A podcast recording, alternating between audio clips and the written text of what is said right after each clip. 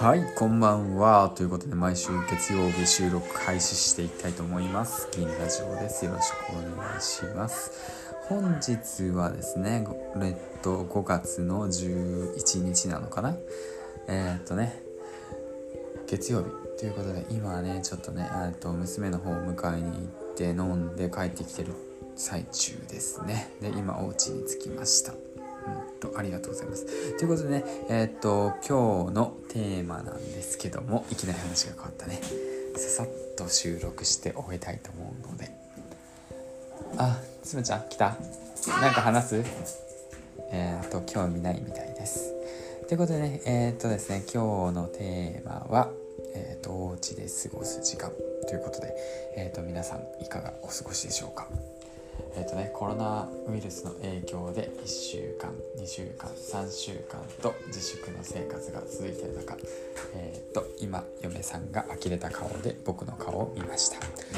はい続けていきたいなと思います。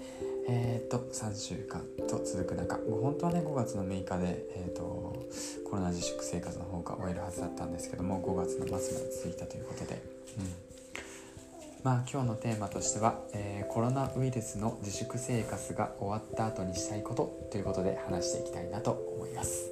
皆さんは何がしたいなと思いますか？僕の方はですね毎年ねこの時期になるとサーフィンの方に行きたいんでサーフィンの方にイラコの方に行って波に乗りたいなと思っております。若干寄っております。えっ、ー、とねサーフィンといえばねえー、っとのりごとさんではなくね、うん、あすいません、えー、ビートナイトさんとね一緒にサーフィンの方行きたいなと思ってるんですけども。前回のねラジオの方はね参加できなかった。前々回のラジオの方はね生放送で参加して。でねのりごとさんが、えーと、僕の方の僕じゃなくて本当は、えーと、ローランドなんですけどあの名言の方をね言ってくれて。ほんとねもう何て言うんだろう。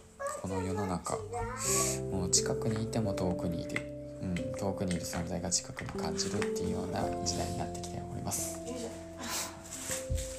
ということでえー、っとねなんかすごく喋りづらい状況の中喋ってるんですけども。何何時になるの？つむちゃんは眠そうだね。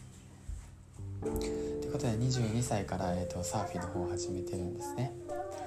でえっとまあこのサフィの魅力って言ったら何かなって考えたんですけどもやはり何だろう、うん、自然と一緒に遊べるっていうことが魅力なのかなって思います。